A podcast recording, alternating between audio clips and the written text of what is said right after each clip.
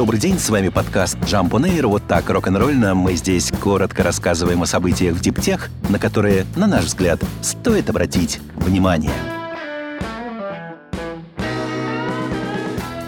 Япония объявила, что ограничит экспорт 23 видов оборудования для производства полупроводников. Эти решения согласуются с аналогичными действиями Соединенных Штатов в отношении Китая. Однако Токио не указывает целью КНР, а говорит про все регионы. Министр экономики, торговли и промышленности заявил, что Япония не имеет в виду конкретную страну и хочет прекратить использование своих передовых технологий в военных целях. И эти ограничения станут вкладом в, цитата, «содействие международному миру и стабильности» месте – Меры вводятся с июня. Экспортный контроль затронет шесть категорий оборудования, используемого в производстве чипов, включая литографию, травление, очистку и осаждение. Рыночные эксперты пока только проводят оценку последствий этих решений, но первые мнения таковы. Китайские фирмы потеряют доступ к значительному количеству продуктов японских компаний, производящих оборудование для производства полупроводников. Однако пострадают и японские производители. В частности, представитель Nikon уже сказал, что санкции, видимо, не позволят продать две литографические космические машины. При этом ни одна японская компания пока не готова говорить о том, как последние решения власти отразятся на их бизнесе. Соединенные Штаты несколько месяцев уговаривали Японию и Нидерланды, двух мировых лидеров по производству полупроводникового оборудования, чтобы те присоединились к их антикитайским санкциям. В январе американцы своего добились, но японцы и голландцы признавать это в открытую долго отказывались, по данным источников Reuters, из опасений спровоцировать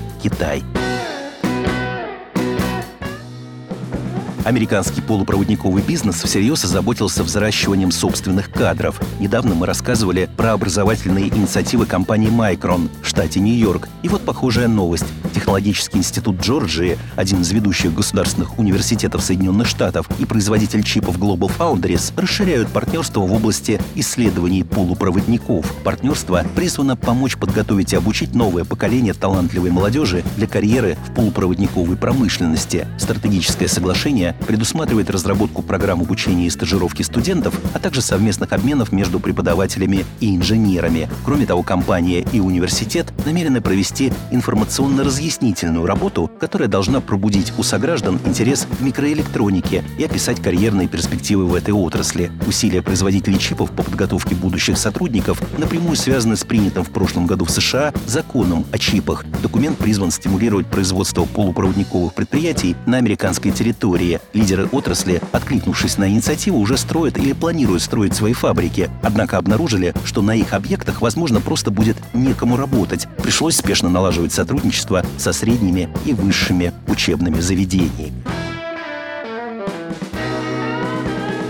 Востребованы нынче кадры не только для полупроводниковой промышленности. Тесла прямо сейчас пытается нанять большое количество электриков для своего бизнеса в области солнечной энергетики. Это направление оставалось в последнее время в тени основного электромобильного бизнеса. Однако сейчас компания явно активизировалась. Несложно найти множество свежих вакансий от Тесла в Калифорнии. В описании работы говорится, что лицензированный электрик будет заниматься эксплуатацией энергетических объектов. Он должен помогать в установке фотоэлектрических солнечных систем для жилых помещений, солнечных крыш, аккумуляторных батарей и настенных разъемов для электрического транспорта. Тесла обещает предоставить новым сотрудникам все необходимое обучение, инструменты и оборудование, а в некоторых случаях еще и обеспечить служебной машиной.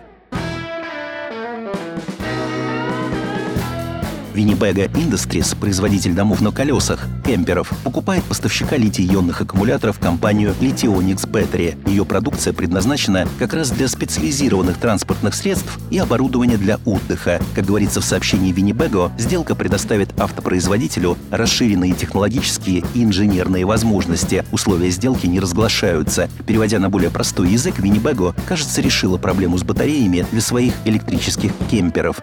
Последнее время компания представила два прототипа. Один имеет запас хода на одной зарядке 201 км, второй более свежий, вообще всего 174 км. Компания при этом обещала, что обязательно улучшит эти показатели, когда машины пойдут в серию. Lithionics была основана в 2010 году. Батареи этого производителя, как отмечается в релизе, отличаются стабильностью напряжения, длительным сроком службы, более легкой конструкцией и максимально возможной плотностью энергии. После закрытия сделки, которая ожидается в течение третьего финансового квартала Lithionics будет работать как дочерняя компания Winnebago Industries.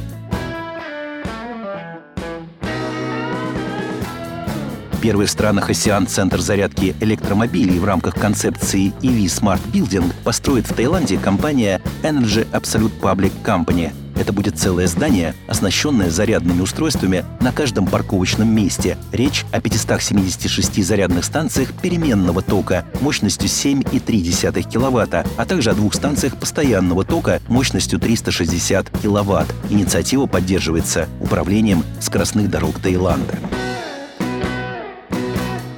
Ветряные турбины будут расти в размерах и дальше, заявил глава китайской компании Minyan Smart Energy Group Джан Чуан Вэй. По его словам, это общая тенденция для всех сооружений, как наземных, так и морских. Сама Миньян, входящая в топ-7 ведущих производителей турбин в мире, уже поставляет оборудование с лопастями длиной 140 метров. Чем больше в размерах будут турбины, по словам менеджера, тем меньше их потребуется в единицах на каждой конкретной ветряной электростанции, а это будет означать снижение затрат на проект. Джан уверен, Уверен также, что гигантское оборудование будет пользоваться повышенным спросом на фоне увеличения числа морских проектов в мире, а также роста объектов возобновляемой энергетики на территории Китая, в частности, в малозаселенных пустынях. В то же время для установки в горных сельских районах как правило, требуются турбины меньшего размера. Вообще, по оценке Джана, ветроэнергетическая отрасль Китая вступила в стадию быстрого роста.